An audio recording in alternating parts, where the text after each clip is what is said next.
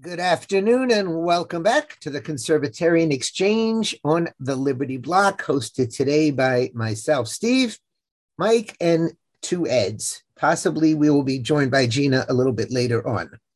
So, hi everybody, and Ed Powell, I'll give you a chance to start. What's the biggest story of the week?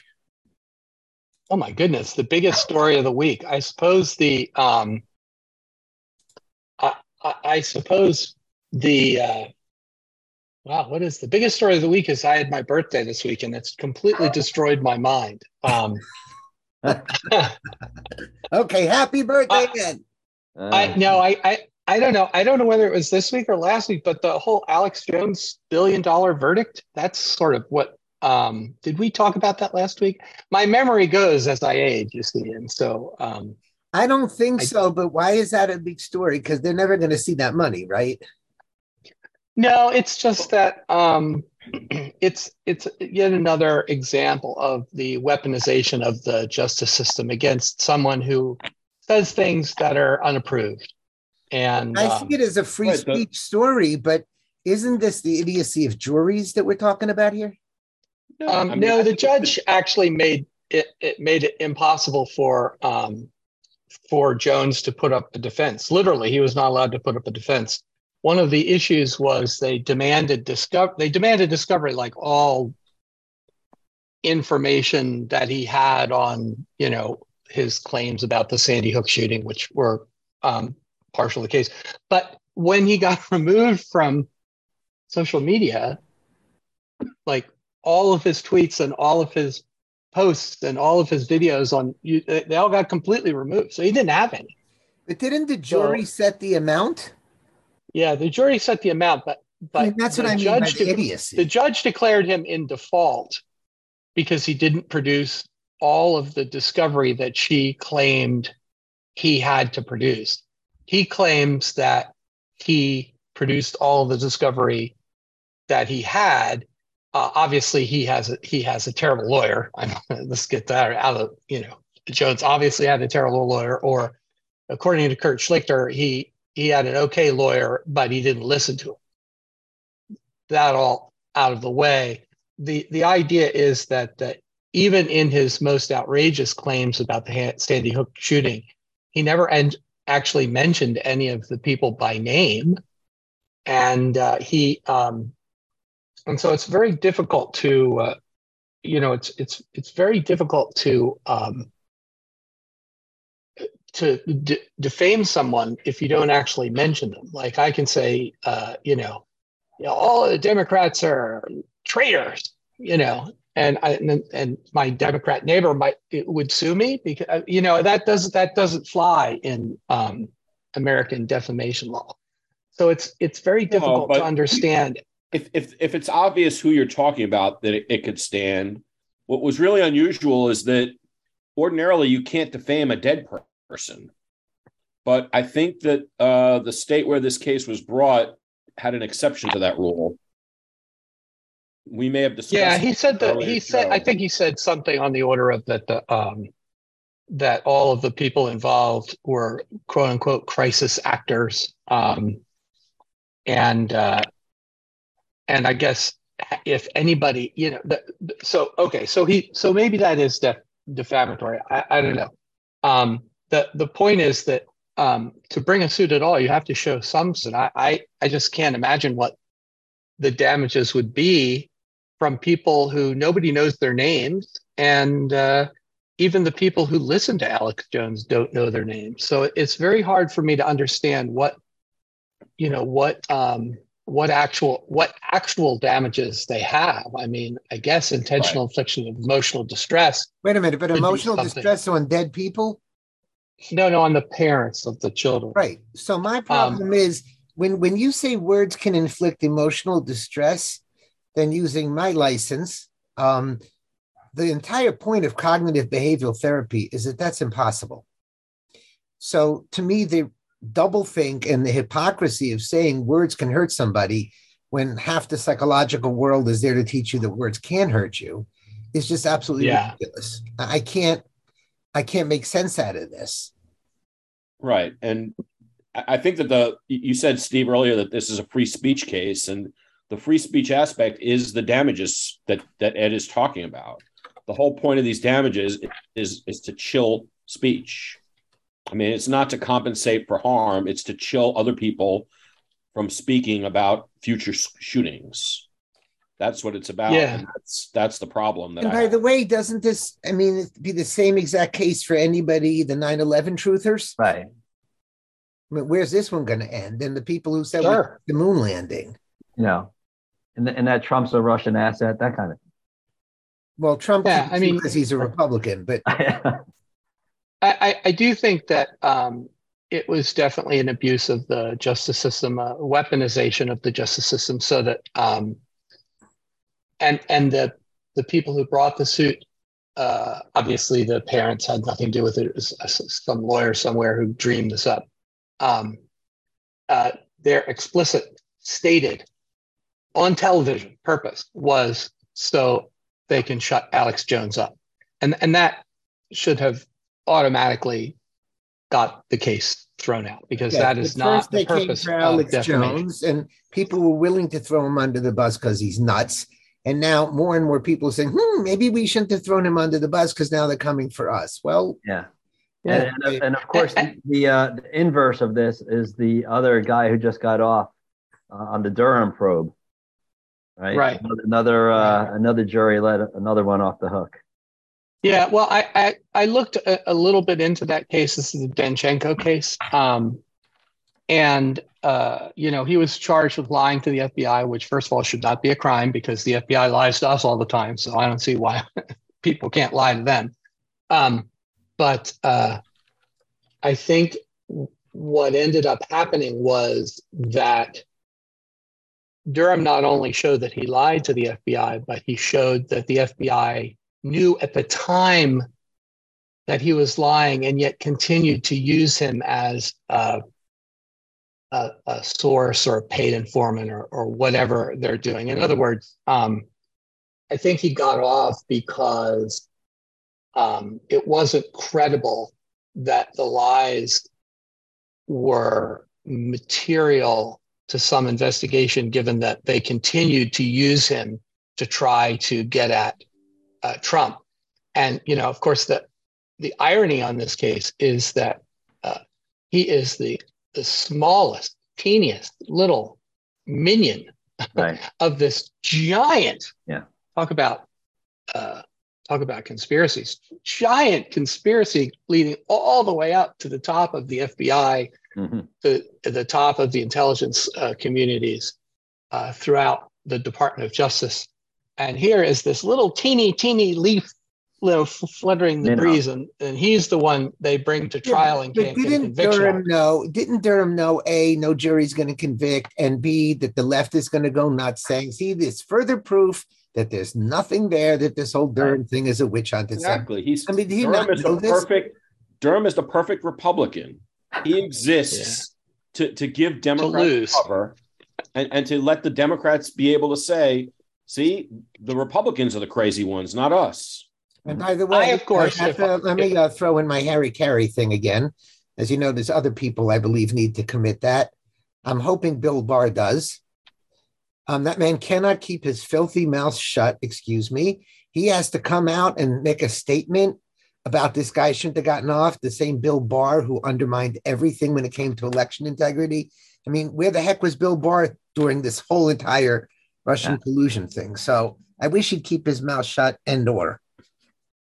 I, of course, if I were on a jury, I would uh, fairly apply uh, the law as the judge instructs to the facts of the case. I would never do anything like that. But I'm advocating for other people um, to nullify any lying to the FBI case against anyone. Uh, use jury nullification to to just throw every single one of those cases out because it's gotten to the point where the FBI can't actually convict people of crimes, and all Be they careful. do is Ed, try and care- trap be people. Be careful. Be careful. You could be accused of uh, defaming the FBI right now. defaming the FBI. Yeah, all they do is is um, you know, first of all, you should never talk to the cops, and you should never talk to the FBI. but uh, to the extent that they do anything is they try and trap people into like misremembering something or saying something different last week as they did next week. Like I said, I can't even remember what I had for dinner last night, much less what I would have said to the FBI. Okay, so Ed, all kidding aside, when we say the FBI is a bunch of liars and crooks, why can't they sue us for defamation? It's at least as strong as the Alex Jones thing, isn't it? Well, one FBI agent, believe it or not, sued Alex Jones. And I have no idea what his um, cause of action was but there was an FBI agent who sued Alex Jones. He uh, Jones never mentioned this guy's name, but he sued and got like seventy million dollars. I mean, it's the craziest thing I've ever heard. I've never I've never heard anybody else, a, uh, uh, you know, a government employee, can sue a private citizen for saying things that were, you know, no worse than what I just said. So it, it is nuts. The whole well, the whole definitely about killing free speech, and it's another nail yeah. in free speech because everybody takes right. note and everybody gets nervous about it. Well, the good news as far as free speech is concerned is it looks like Elon is getting closer to taking over Twitter. Yes, and and Ye is taking over Parler. Let's get comments on that. Parler. Does Parler even exist anymore? Ye bought is buying Parler. Well, I, I think I think it's like Elon buying Twitter, I think there's a long process between Ye saying he wants to buy Twitter, uh, Parler, and it actually happening. But we'll see. I think that's the funniest thing I ever heard. Uh, Kanye buying, yeah, buying Parler. Um, we uh, Ed and I have a, a, mutual acquaintance who works for for Parler, and um, there is no way that she is going to last more than 30 seconds working for Kanye. That what what what? There's no way what?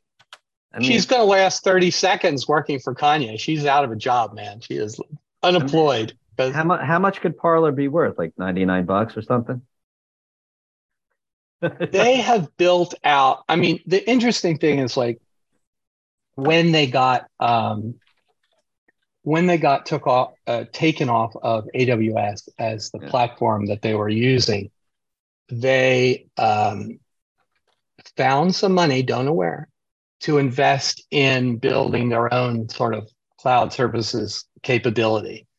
And just like Amazon makes 80% of its money on AWS, and then like 19% of its money on delivering products, and then 1% of its money on terrible shows on Amazon Prime.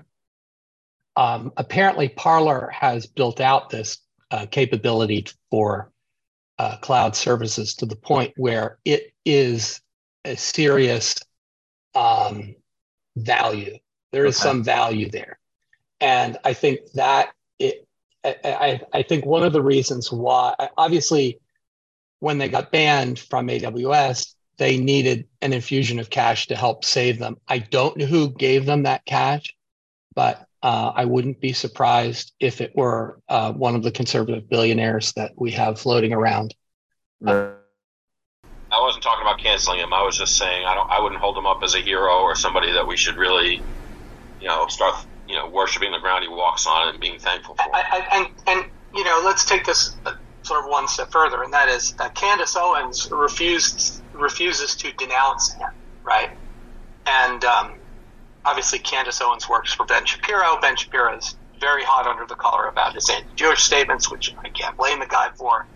And um, I thought Ben Shapiro hadn't said anything about his anti-Jewish comments.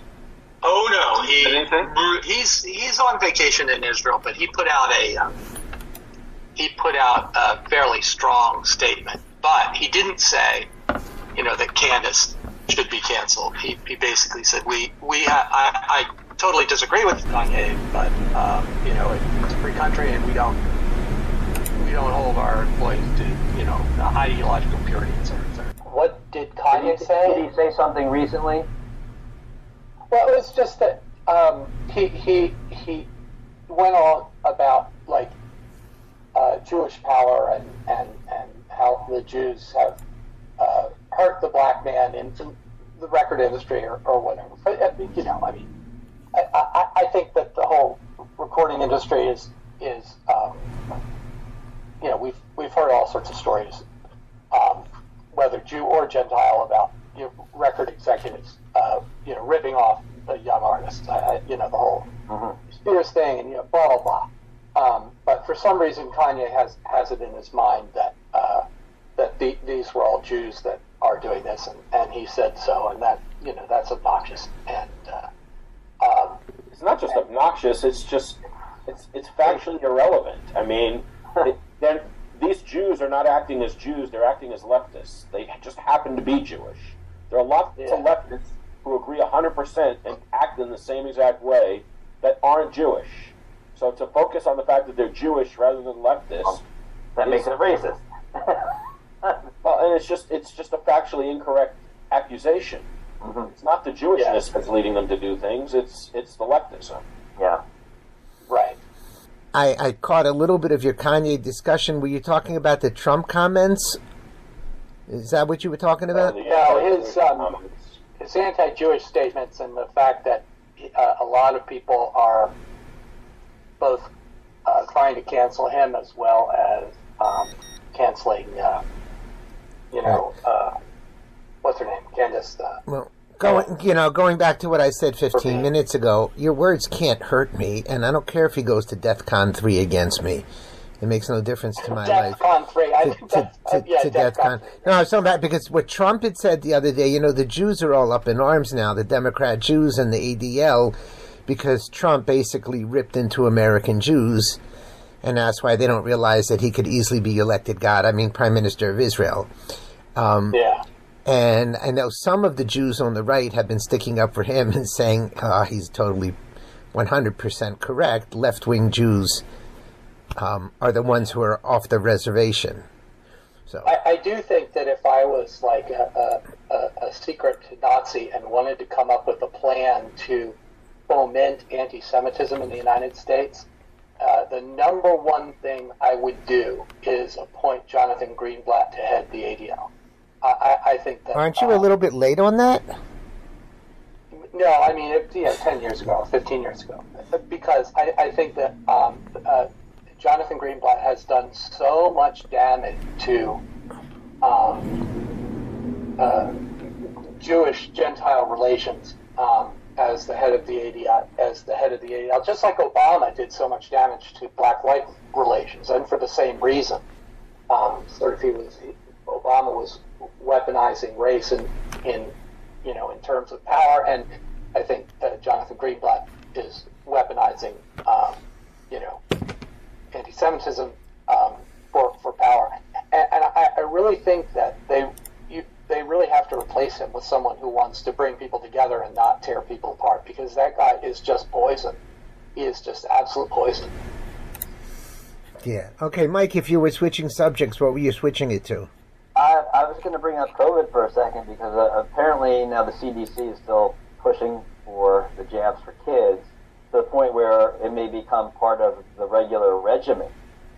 So, I, I mean, it, it's just I mean, it's astounding to, to, see what they're still up to. But on the other hand, there's a pretty big silver lining if they ever do that, which is a lot of parents will be pulling their kids out of these public schools if they have, have to be forced to get a jab. Do they have the vaccination out yet for the Boston University uh, strain? I don't know. uh, yeah, there's all sorts of. Um, that finally hit like the Daily Mail. Um, I know it was first uh, found by uh, El Gato Malo um, on Substack, but it finally hit the Daily Mail, and then the, uh, you know the you know what hit the fan among everybody. And uh, at first, Boston University was saying, "Oh no, there's nothing to this at all. This is all wrong," and, uh, and it was like it's only eighty percent uh, mortality in mice. You know, that wouldn't happen in humans. Uh, and then the CDC or NIH, I think it was the NIH, uh, started at, like, wait a minute, you didn't say you were going to do this in your proposal. Let's, let's, let's talk about, I think the NIH is kind of running a little bit scared because I think they know that the obvious, uh, now that we banned from YouTube, we can say it, you know, it was, it was Fauci and the NIH funding the uh, Health Alliance, which did the gain of function research, but they didn't do it in the United States because it was semi-banned, so they did it in China. That created the SARS-CoV-2 virus that has been, you know, really affecting the world recently. And, you know, it was, and I think to the to the extent that they're still doing it, and they're still they're still doing the same thing, and they're doing it not just in China but in the United States now. I, I think this is beginning to get people to, to wake up a little bit that the NIH is in, you know, in serious need of, well, of course, abolition, but reform, at least reform. I mean, Mike, you seriously think parents would somehow protest this and not give in? I think it could be a tipping point. Yeah, I mean, you're going to start forcing people to jab their kids if they can't go to school. Uh, isn't that what they've been doing for 20 years for other jabs? I mean, well, I mean, those are other jabs. This is, this is the COVID jab that causes myocarditis and all this other crap. Yeah, it's just a bunch and, of. and no one is getting their kids uh, vaccinated. No one. Like five percent of children Oh, are vaccinated, and and now you want to force basically up to, I know what is it, ninety percent or ninety five percent. This this would mean. I, I yeah, I don't think that's going to fly. I But we'll can't follow these. I, I don't think it would get that far. Honestly, I think there would be mass protests against it. That it wouldn't happen. I can't follow this story without integrating it with all the pro-abortion commercials that I keep seeing. The Democrats just think that uh, that the, the Dobbs decision is going to win them this, these midterm elections, and and I think even without uh, an effective Republican Party would, would be doing commercials that say, "Where were you people when the woman that you want to protect was being forced to choose between a jab and, and a and her job. Where were you for for the woman making the decision between her and her doctor when it came to the jab? They were nowhere. They were nowhere. They were forcing her to put something into her body against her will. And whatever you think about abortion, forcing a woman to, to, to do the natural thing of carrying a fetus to term is not worse than forcing a woman to put a, a shot into her skin, piercing her skin, and putting a foreign substance into her body against her will and against what her doctor says she wants to do. Not to Sorry. mention all that's coming out about menstruation, fertility, et cetera, et cetera.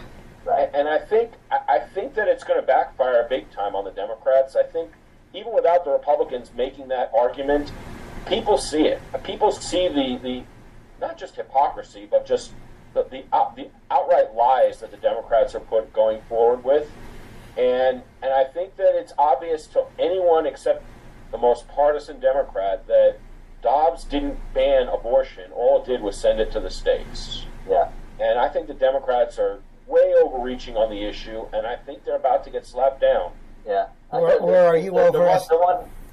There's the one ad in New York, uh, Steve. You've probably seen it against Zeldin, and the ad is actually kind of humorous because it says, "Oh, the Supreme Court banned abortion with their ruling," and the next breath they're saying Lee Zeldin opposes all this stuff. It's like, wait, wait, wait a second. Did the court ban it, or does he now have a say?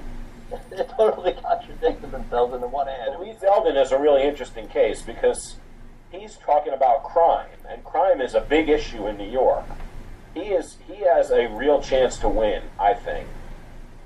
Well, I think that the pendulum has sort of swung back more in the Republicans' favor of late. Just my my, my sense of it, instinct. I think my instinct. the only argument the Democrats are making is the abortion argument. That's the only thing I see. That, and J six. Don't forget J six. Okay, Ed, I One of can't, the I interesting can't. things is that uh, the referendum in Kansas about uh, banning abortion that lost like 60 to 40. Um, I think that taught, and Kansas is you know super conservative. I, I think that taught the um, Republicans, well, except for Lindsey Graham, uh, to shut the hell up on the issue. Take the W and shut the hell up. And uh, again, then you get Lindsey Graham, who I guess wants to do the Democrats' work for them. But um, but I think most people have shut up for now. Well, that would Take be the Mitt, W. Mitt Romney.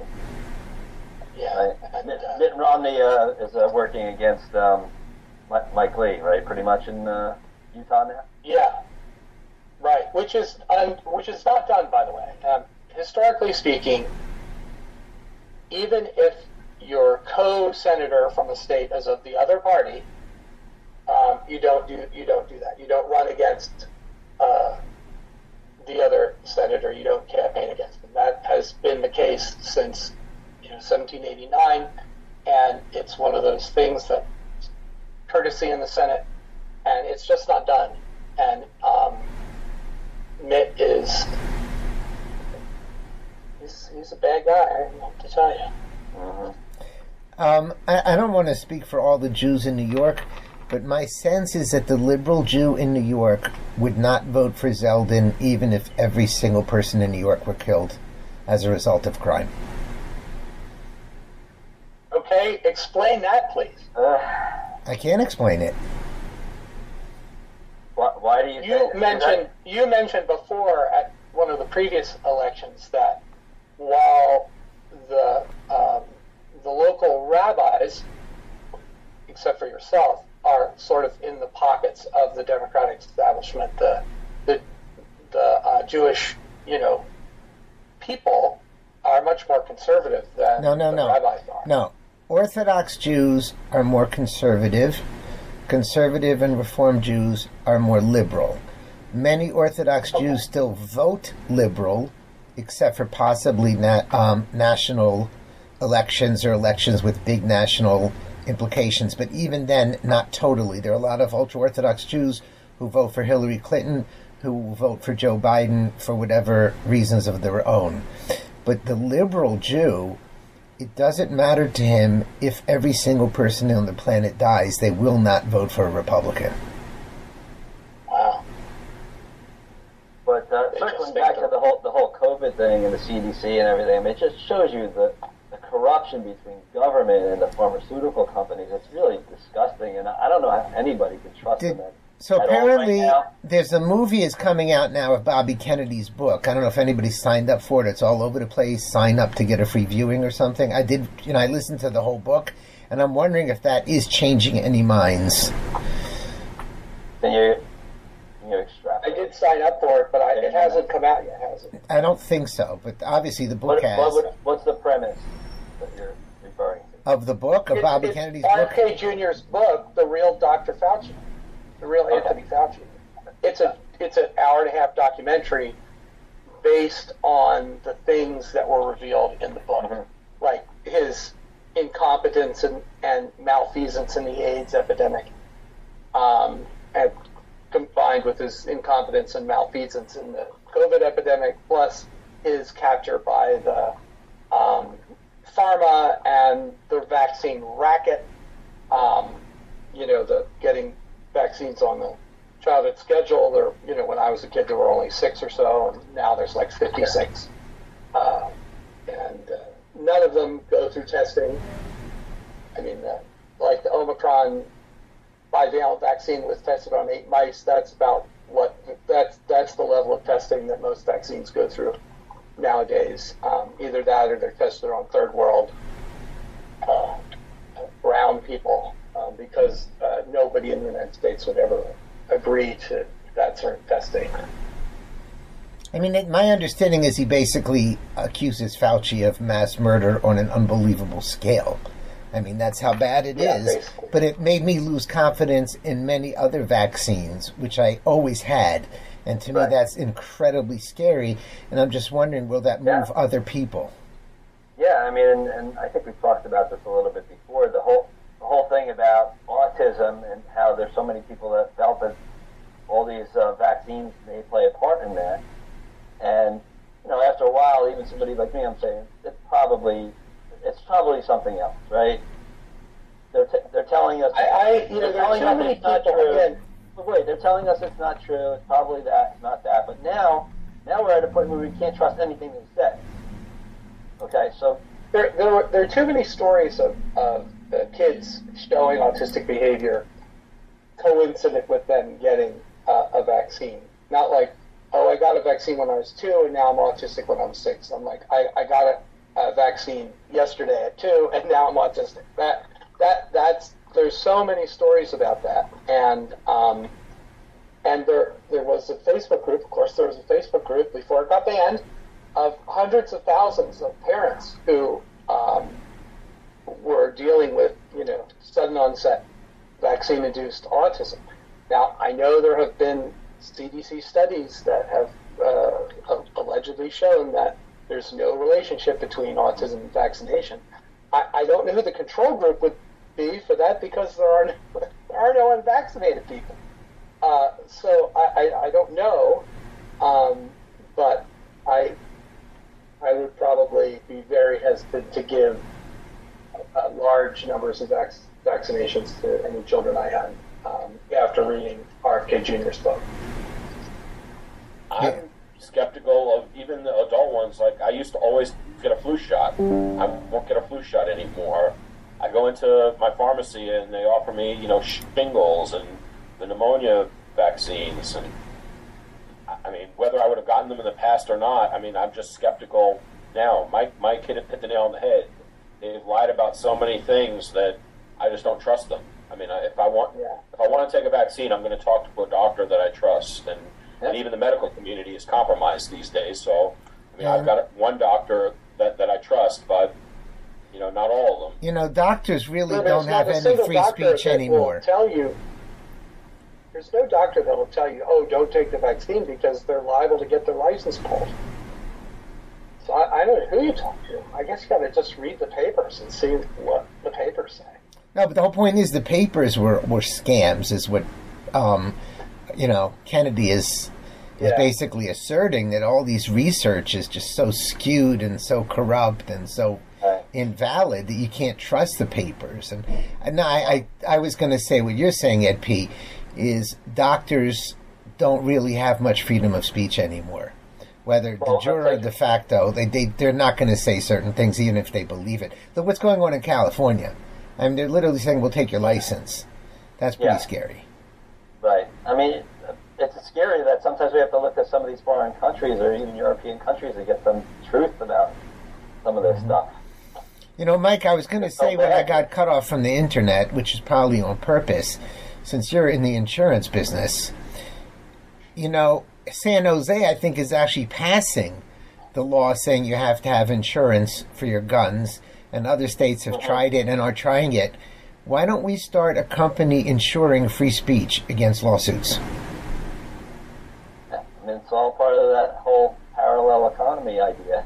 How would you fund it? You know, that's an interesting Alex thing. Jones just Charles, got a billion dollar verdict. How would you fund a billion dollar, you know, billion dollar well, verdict? you'd fund the legal, fund the legal uh, expenses. Uh, Charles Murray came up with an idea of, uh, of you know, an, uh, a legal fund, a legal organization, um, sort of like the Institute for Justice or um, something like that, but whose sole goal, uh, funded by a billionaire or whatever, is to sue the government for government overreach and um, to sort of get a high-powered stable of lawyers who want to go after the government.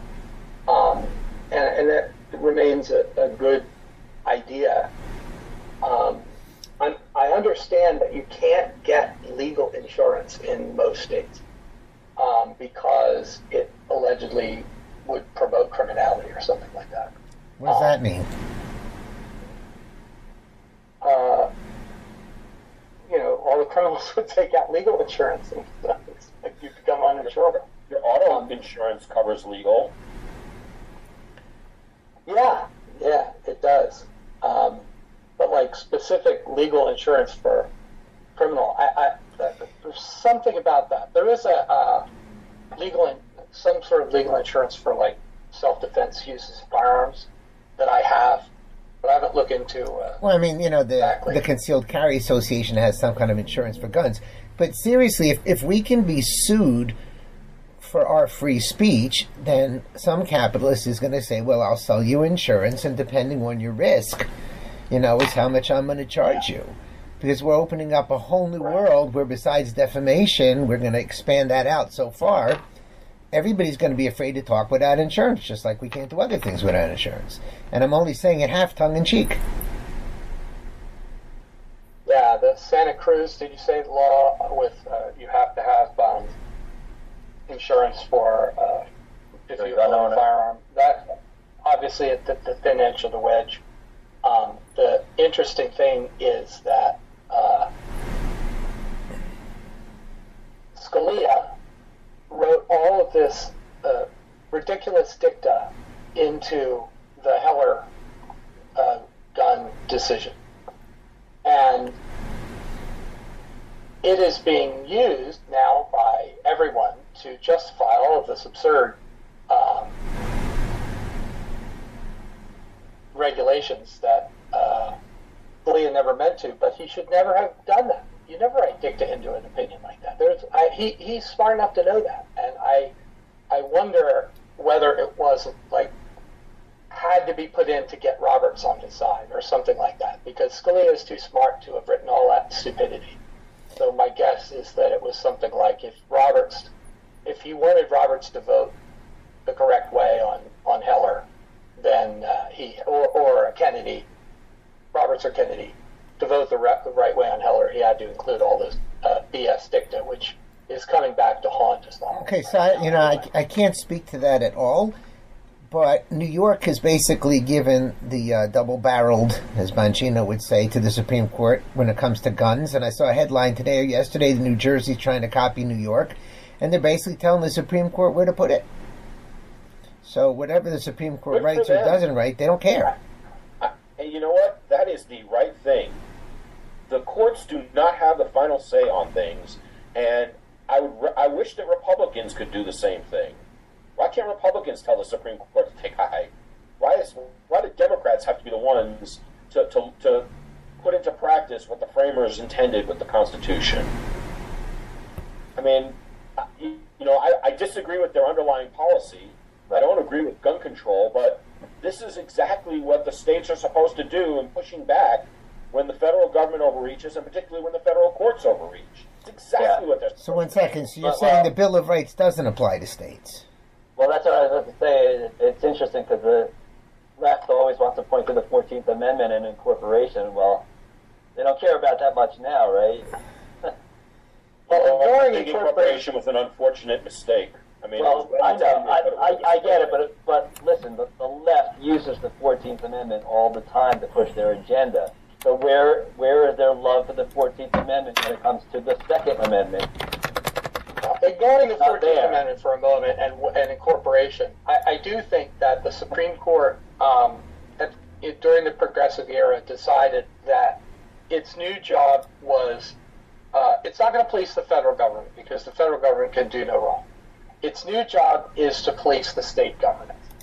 And so, if you look at like the Supreme Court from say the 1890s to the you know to the present, uh, all they do is overrule state law. Um, the, the number of federal laws they've invalidated, you know, can be counted on the fingers of of two hands. Um, for instance, the Heller decision, which again is pro-gun decision, um, allegedly overruled a federal law, but really not. It was a D.C. Uh, local home rule, um, you know, law, and the McDonald decision applied that to the states, and the Bruen decision applied that to the states. Where is the federal, you know, court that's throwing out the Gun Control Act of 1968 or the National Firearms Act of 1934? Where are they doing their own their job, which is to, to throw out unconstitutional federal? law? Well, they don't do that. Need to be broad. They, well, they don't do that. That's not their job. They they are they think of their job as checks on evil, racist state governments. Um, Well, that's an outgrowth of incorporation of the Fourteenth Amendment. That comes directly. From yeah, I, yeah, that's what I mean. But they, they, they completely abdicate their responsibility to, to put any check whatsoever on the federal government. Um, which it, you know, obviously, I don't I don't think that's the role of the federal courts either. But at least that was you know that would would be better uh, than um, than what they're doing, which is to, to you know police every every individual state uh, law between here. I agree and- with you, Ed, but we can't make the Supreme Court do its job, but we can ask Republican legislatures and Republican governors to do their jobs. And their job is to resist federal tyranny. It's to resist what the Supreme Court does. Yeah, and nullify. Their, their job is If to necessary. say, "Ooh, isn't that bad?" and then go on and do the same thing. That's their job. No, and to campaign on it and to make money off of it Yeah, and then do nothing about it. Raise money on it. Right. Well, it's interesting. No, I mean there was. Go ahead, Mike. No, you can. I was going to change gears just slightly, but go ahead, finish your point. Oh, uh, I was reading about this um, just to show uh, that we don't just throw shades on Republicans. There's this Libertarian candidate, I think. Was, was it in New Hampshire? I think it was in New Hampshire, and she was uh, going all leftoid on um, whether it's Candace Owens or or or, or someone like that. Um, and and so the Libertarian Party is, is in, in, a lot of ways is just as bad too. I mean, there is there isn't any organized pro freedom movement. Of course, if you know pro freedom people, and organization is the last thing they they want, right? Organized pro freedom is just is is a contradiction in terms. Well, that that's part of the problem why we lose. Um, I want to bring up real quick the Justice Department going after DeSantis for moving immigrants. Comments. Weaponization of law enforcement against Republicans and important Republicans. The Republican Party is just not willing to defend its own. Yeah, I mean, I, there's no difference between that and, and what they they did to Alex Jones. I mean, I happen to like DeSantis, and I happen to think Alex Jones is a blowhard, but there's no difference. The federal government. you know, the funny thing is, is they'd have done that to Rush Limbaugh if he had lived. Right, Rush Limbaugh died right before this weaponization got really going. I have no doubt that if Rush Limbaugh were hale and hearty and alive and speaking his mind on radio, uh, he'd be facing some lawsuit for the yeah, but he wouldn't be taking it lying down. He'd be fighting back every day, and and people would hear what's going on. The Republican Party is not fighting back. You know, yeah. the, the federal government is operating on a continuing resolution right now that expires in a little over six weeks. McConnell and McCarthy could very easily stand up and say, "You got six weeks, and after that, if you don't call off the dogs, you're not getting another penny from us. This is not going to continue. It's got to end. But they won't do it.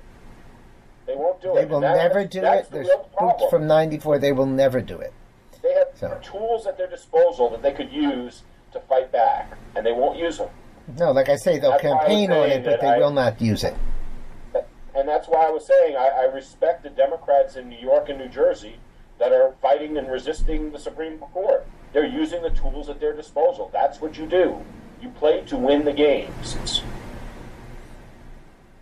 Yeah, the Republicans don't play to win. They're the Washington Generals of politics. Uh, they, they, they play to make a good living and not have to do a lot of work. I think it's worse than that. They play to give cover to what the Democrats do. They, they I mean, the way the Washington Generals play to make the, the Globetrotters succeed the, the, the Republicans yeah. to make the Democrats succeed, which is just outrageous. Yep. So, what is our, our consensus on this midterm at this point?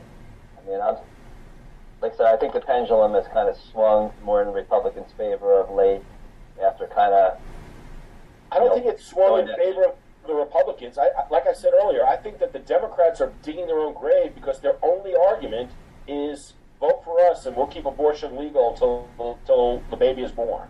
Well, they can't run on the economy and they can't run on crime and they can't run. Well, no, the economy's doing great. I know, and inflation's at zero. I got all. But there are people but who believe I mean, that. I mean, well, the Democrats constituents do believe that stuff, even though it's in their face in the grocery store. But they when do because they're insane. They're insane you know, I don't know. Maybe you're right. I mean, did you talk to rich Democrats who have lost a lot Demo- of money? It doesn't matter what Democrats think because most of these elections are won and lost by the independents. Be, it must be nice to be an independent because you win every time. Well, right? independents you, you are keep going with, with I don't know. The are they just going. squish? But, but, right now, they they're losing the. You know, I've been asking the question for months now. If 401ks are down, I think they said an average of thirty-four thousand dollars. Um, the rich are losing far more money, far more money than the poor. Why are the rich Democrats putting up with losing billions of dollars? And if you're rich enough that you don't care so much, do you?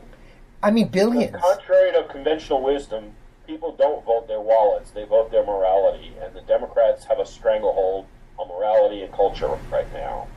That's why. Okay, so it's, I'm kind of glad you're saying that because you prefaced it with you are going up against conventional wisdom. And why is conventional wisdom always play that game of voting wallets when you're probably correct that it's not true? I think it's a way of disarming. It, it, it's a way of deflecting and, and, making the Republicans fight the wrong battle. And the Repu- I mean, I think the Republicans do it too to to pretend like they're fighting the right battle too. So basically, I, I think I, I, think there's a substantial number of people in the in the country who, like us, vote on issues slash ideology. I think there's a substantial number of people who, who vote sort of tribally. I've always been part of this team. Um, you know, I've lived in Washington, uh, the Washington D.C. area, you know, for uh, half my life, but I'm I'm still a, a Philadelphia Phillies fan, right? Because I grew up in Philadelphia, right? I mean, uh, why aren't I a Washington fan other than they suck? Um, and there are people who are, you know, I, I was born a Republican. I'm going to die a Republican. So, you know, and then there are people who uh, don't have any idea at all. Just they they uh, if times are good, they vote the same bums in, and if times are bad, they vote against the bums. I, I, and there, and then there are people who like vote for the most ridiculous of reasons, like uh, they vote based on race or they vote based on. I know, um, one of my relatives, elderly now, but back in the day, voted for John Kennedy because he was cute. I know that for a fact. Ed, your thought is very provocative, and I'm trying to process it. But I, you know, I, I think it's, it's very true of the left what you're saying because I think no matter how bad economic times are, and to Steve's point, they don't care because there are other things that motivate them. But I think given the times that we're living in, sure, economic issues are going to motivate us, especially with everything that's going on. But the culture wars that we're experiencing, I can't imagine anybody tuning all of that out between what's happening in the, in the schools, and wokeism everywhere. Okay, sane you know sane people are asking why is Fetterman getting any votes whatsoever? Why does he poll more than zero? And yet he polls slightly ahead, if I'm not mistaken. How can it be that anybody even considers voting for a person who's incoherent? Well, just as Clinton normalized uh, uh, electing sexual predators, Biden normalized electing people whose brains are damaged. Well, you know, guy, people like Sean Hannity are going to point out how crazy and whacked out the guy is, but are the media in Pennsylvania and elsewhere is going to do that? No. But why do you have to point it out? You see it. The media. I think it's that wokeism sells in a certain community. Right, and they don't care. The entire state of Pennsylvania. No, but the most of the Democrat Party, the Philly and Pittsburgh area, and that's what I'm saying. They don't care who he is, what he does, what he's capable of. They literally don't care. Nothing would make them vote Republican. And you can see that you have experience with that, Steve, just by being uh, a, leader in the Jewish community. The liberal okay, Jewish community is just like that. But you're not going to get the 50 plus percent without other people than the crazies on the left voting. Right. I mean, this election maybe will tell an interesting story. Will economy overshadow everything else? I don't think it's just economy. I think that, as Mike pointed out, it's cultural issues, and there are a lot of things that can motivate the, the, the opposition of the Democrats. The only thing, the only thing preventing it from being a tidal wave for the for the Republicans is that the Republicans themselves are not making these arguments. These are, are these arguments are low hanging fruit.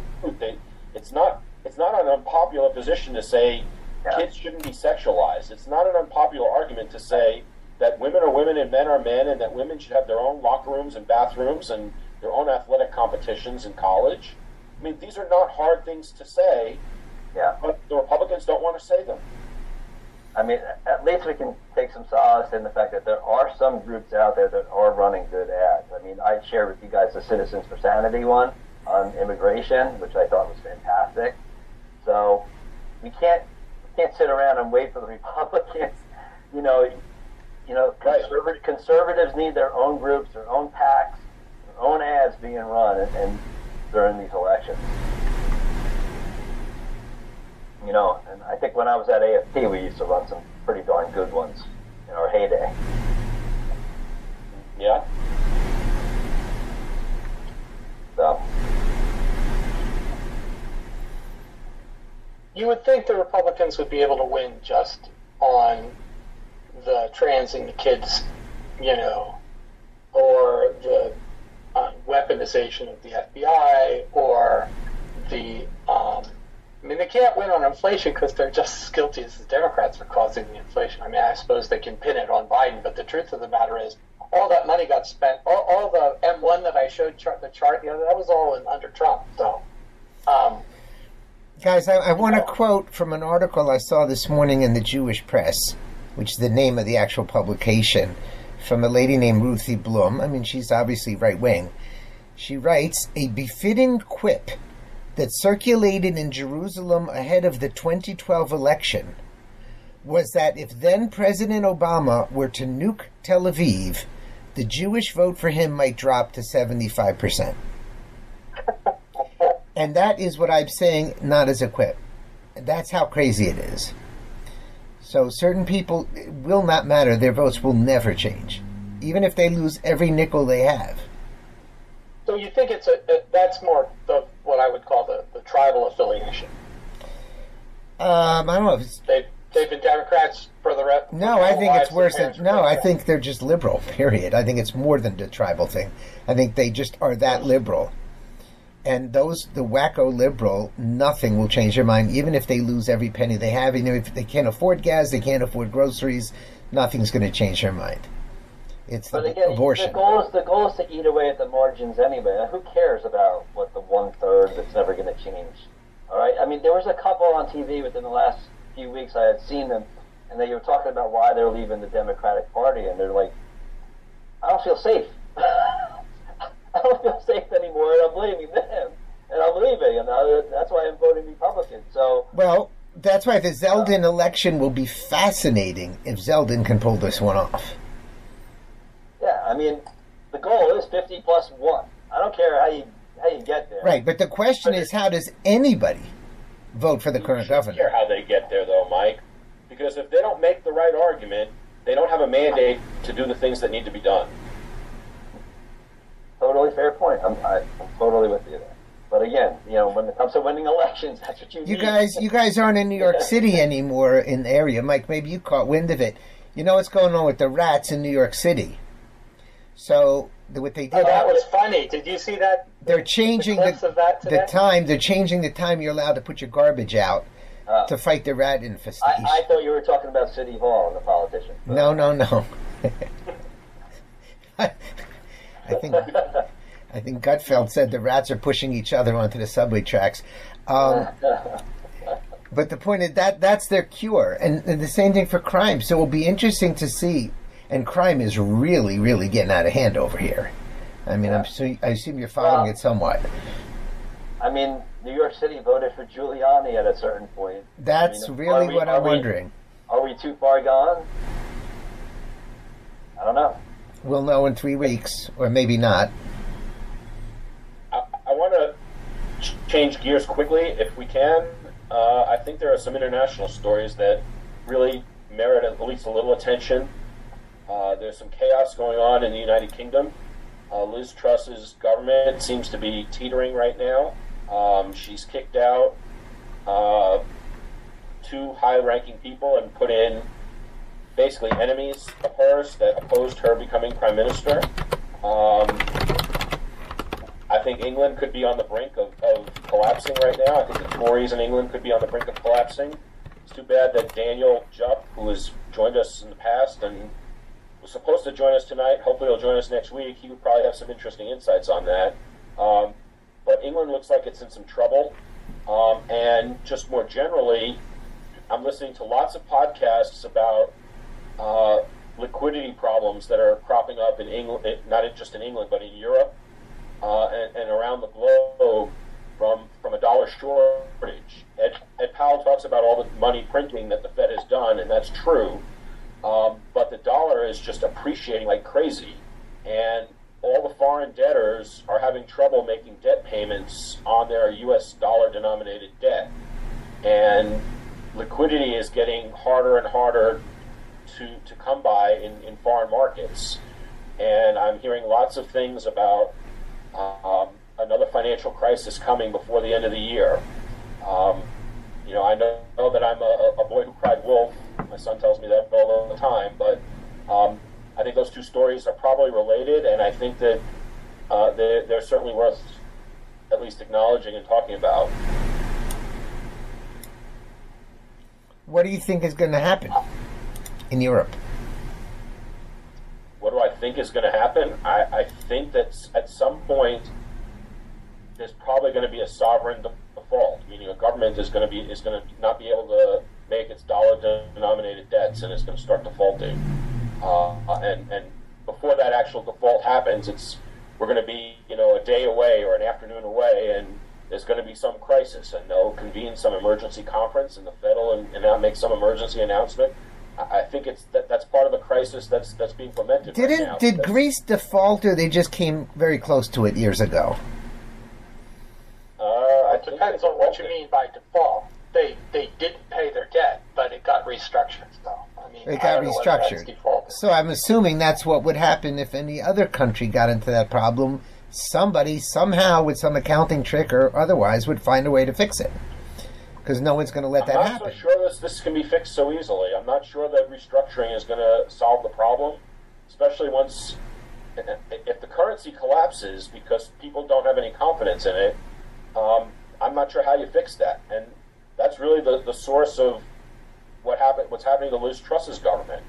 The, there was an attack on the pound because her economic plan was not accepted by the markets, and the British pound started started dropping. I, and the euro is dropping like a stone. I, I saw a story I, I, saw earlier today, and we're recording on uh, Wednesday, October 19th, uh, 19th I guess.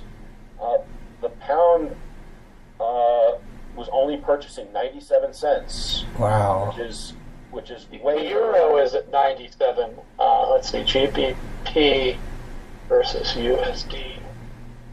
The pound pound's still at 112. It was 111 last week. Euro. I say the pound. I meant the euro. The euro is only purchasing the euro. Yeah. 97 cents. It's below parity.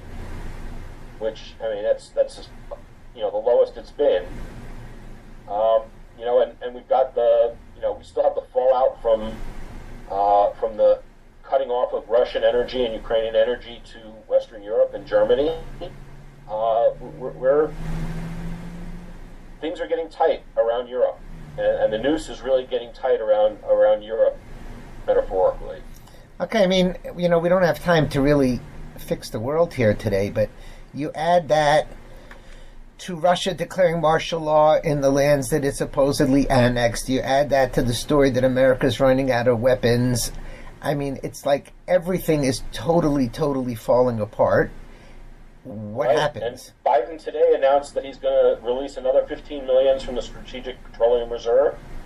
Which, I mean, again, you know, I, I said to you guys from February 24th that the purpose of the war, the Ukraine war, and, and the sanctions on Russia was to hurt the West.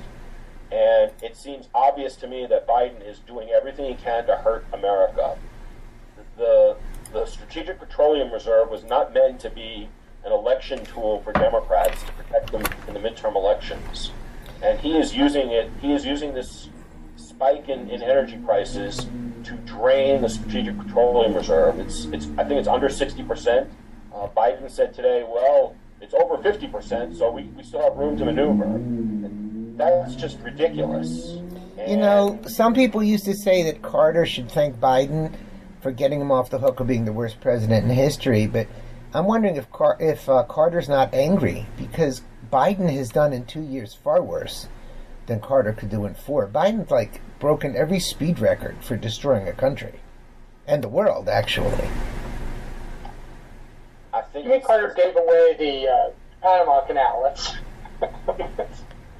Yeah, but the world was not falling discount, apart this badly. You, you can't discount the, the, the, the impact of Carter getting on, on TV and, moaning like a like a useless idiot that he can't do anything to save the hostages in Iran. And that was a pretty low thing. No, no, but but the world I don't think was falling apart this wholesale, but everything is just falling apart. You you were on the brink of a nuclear war. Yes, so that's not that's a lot worse than hostages.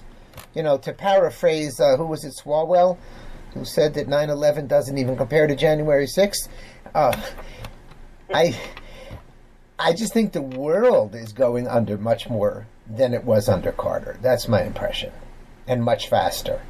I mean, it's the economy and it's the American standing in the world and it's the American military, which is 25% below recruitment and running out of weapons. And it's this Europe may freeze to death and England's falling apart and the dollar, euro, etc. There's so much falling apart. I don't think Carter was Yeah, that I mean, bad. Things were going pretty badly during the Carter years, though, too. I mean, the Russians invaded Afghanistan. You know, you had communist insurgencies in Nicaragua and El Salvador. You had um, the hostages in Iran. You had the gas prices, the gas lines. The president getting on TV saying that we're in a malaise. Uh, you know, I, I think that the '70s was still a Did he do all that in two years? bad, but the, things are worse. I think things are worse, and he did it so quickly. I mean, this is just a precipitous decline in every area. That's what, you know, I, I think he beat Carter on We're, that. we're nowhere near the brink of economic catastrophe, right? And we had horrible We are now. inflation. no, we had but- almost twenty percent inflation. and twenty percent interest. But we didn't have the debt that we have now. That's weighing Yeah. on us. It's a black. It's a black cloud. Yeah. And Carter, Carter got all around our through. Carter got through elections, midterm elections, right before destroying the world. Actually, he, he, yeah, I mean, the, the truth of the matter is that there were significant deregulatory pushes at, in the second half of the Carter administration, pushed by Democrats, um, trucking and, you know, uh, airlines. And um, those, those really helped after Reagan did his own deregulatory pushes. There was a kind of a, uh, consensus among both Republicans and Democrats that the regulatory environment was had gotten too much. Um, but Carter made things worse by and the Democrats by putting a windfall profits tax on oil, since the price of oil was going up due to the uh, Middle East, uh, the OPEC. They um, they put this this tax on oil, which just sent it up further. And when Reagan negotiated that out of the way, plus removed the limits on production, then oil flooded the market, and you know by '85 the oil price was down to like ten dollars a barrel or whatever. So it it, it, it takes it takes a consistent level of stupidity, and I think Joe Biden certainly has that consistent level of stupidity. Um, just imagine, you know, I was thinking the other day, you know, because was, Trump has been criticized for telling people not to vote in the Georgia election, his Senate election, the runoffs in 2020. Uh, I'm not so sure I disagree with uh, Trump. I think the truth of the matter is that um, obviously, if the Democrats had passed their voter, um, you know, vote, voting rights bill, which would have federalized all the elections, if they had passed the eight trillion dollar um, Build Back Better nonsense, um, if they if they had passed their gun control laws, um, that would have been a disaster. Um, but they didn't, although they did, you know, some of the spending. Um, but if, say, Mitch McConnell had led a 51-49 Senate majority over the last two years, honestly, what would be different? You know, I, I don't know whether anything would be different, except the Republicans would be getting some of the blame. So I'm not sure. Ed, I'm going to challenge something else you said, and you guys are a bit smarter than me on this. Carter could be attributed more easily to stupidity. Biden, I see more the way Ed M sees it. This is actual malice of destroying the country. Oh, no question. Carter Carter was incompetent. Okay, Biden, Biden this regime is it's purposeful. I mean, this, you know, Carter let us fall off a cliff. Biden's pushing us off a cliff. Yeah. Absolutely. Yeah, I mean, I also another difference from the times is 1979. Margaret Thatcher comes becomes Prime Minister of Great Britain, And, you know, Liz Truss is no Margaret Thatcher. Uh, Margaret Thatcher had the backbone and the intelligence to, to sort of pave the way for what Reagan ultimately brought us a year, year and a half later. The weird thing is, like, Liz Truss, I mean, she proposed a tax cut to try to stimulate industry, and everybody reacted negatively to that, given the hor- horrific uh, fiscal oh, situation that she, um, she proposed a, a, tax cut with increased spending, and that yeah. was going to put pressure on the pound and and pressure on inflation. That's the issue. Yeah. The markets were not wrong about that. No, I, I said on the show a couple of weeks ago that if you want to really solve the inflation problem, you have to go to what's causing the money printing, and that's government spending. She needed to cut yeah. government spending, and she didn't do it. Right. I, I, am not as familiar with the British um, budget as I am for the United States. Uh, they do spend a ton of money on their national health service and uh-huh. social security and and the weird thing is is um, both uh, previous Prime Minister Boris Johnson and, and now Liz Truss uh, campaigned on stopping the migrants. But not only haven't they stopped the migrants, is they're putting up in four and five star hotels. Uh, these migrants come across in boats from France, and you'd think they'd have a coast guard that could turn them around. Um, but they don't. Britain has never had a strong navy. Britain has never had a strong navy. No, uh, you know, uh, but they don't. They not only they don't turn them around um, and tell them to go back to France on you know paying a 50 caliber machine gun, but they bring them in and they put them up in four or five star hotels. And the British people are like, we've had enough of this, and yet neither party has decided, you know, to fix this problem. Right. So, I'm, you know, I'm wondering is part of the issue that 40 years later, the cultural rot is so much worse.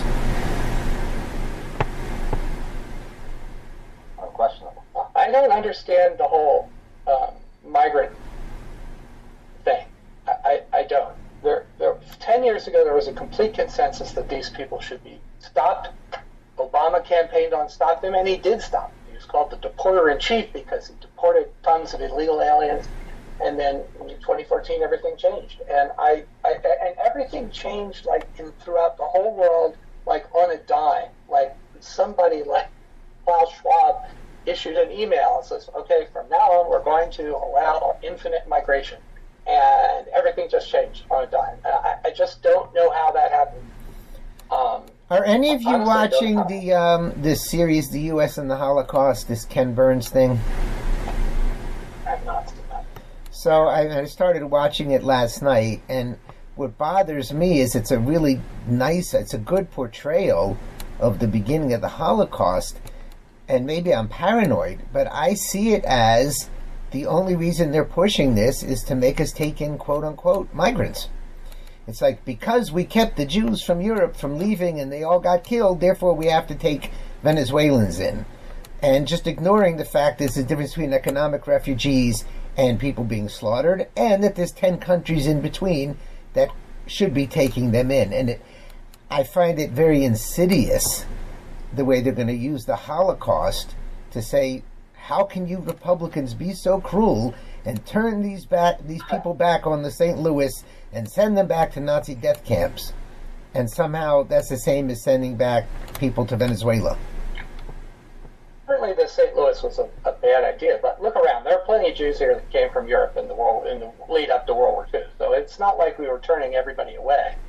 Um, I, I yeah, St. Louis was weird. I I, I get that. All I'm saying is that I think they're using. The people aren't smart enough to think there's a difference between sending back to death camps and sending back to the nearest country that's supposed to be taking them in if they have an asylum claim, which they really don't because they're just, you know, economic asylum.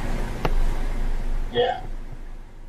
Uh, yeah, why aren't the Republicans? I mean, again, Trump picked this up, um, this thousand dollar bill, but I don't hear any Republicans. Uh, Marjorie Taylor Greene,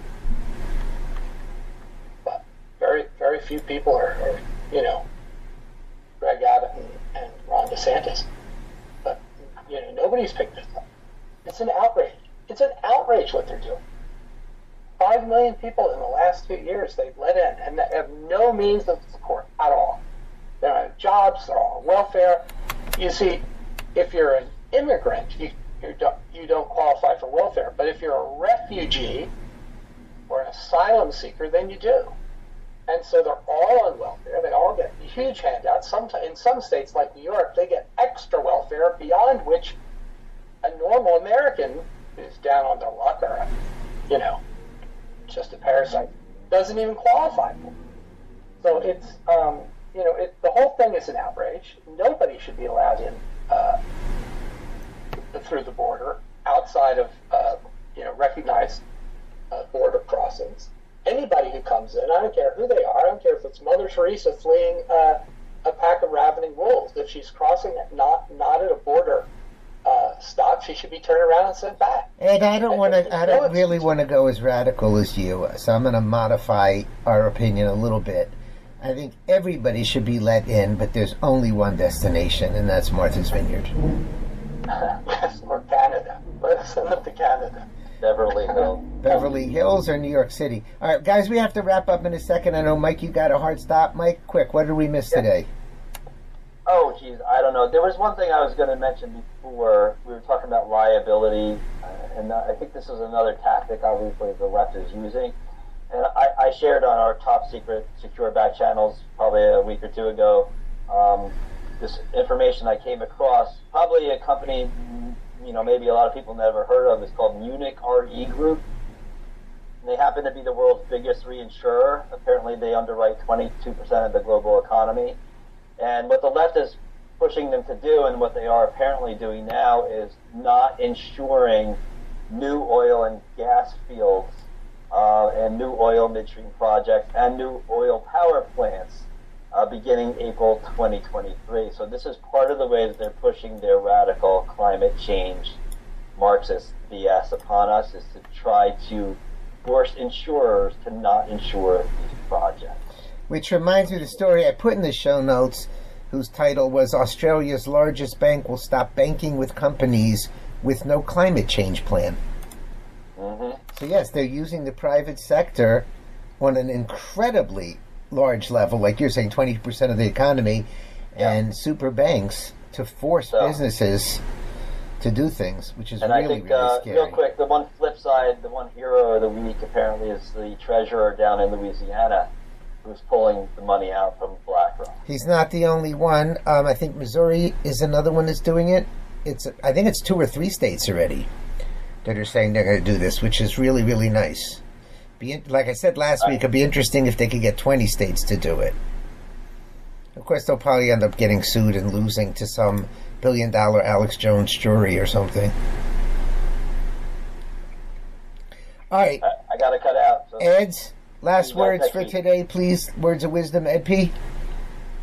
What did we miss? Um, yeah, I'm working with Lauren Southern on a gun documentary, and I'm going to uh, interview an anti-gun professor next week. I'm, I'm not, Lauren's doing the interview, and I'm going to be helping.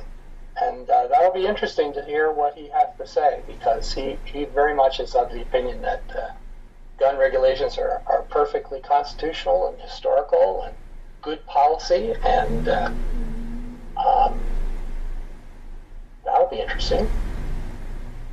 When is this documentary coming out? Well, it was going to come out by the end of this month, but she got COVID, so it's probably the end of November now or beginning of December. Okay. Ed M? I think we covered everything, so the world is in good hands. Coming back to insurance, good hands with Allstate. All right, folks, sorry about the technical difficulties. We will be back next week, 4 o'clock hopefully with Daniel and Gina, and enlighten you some more about all the great things going on in the world. With that, have a wonderful evening.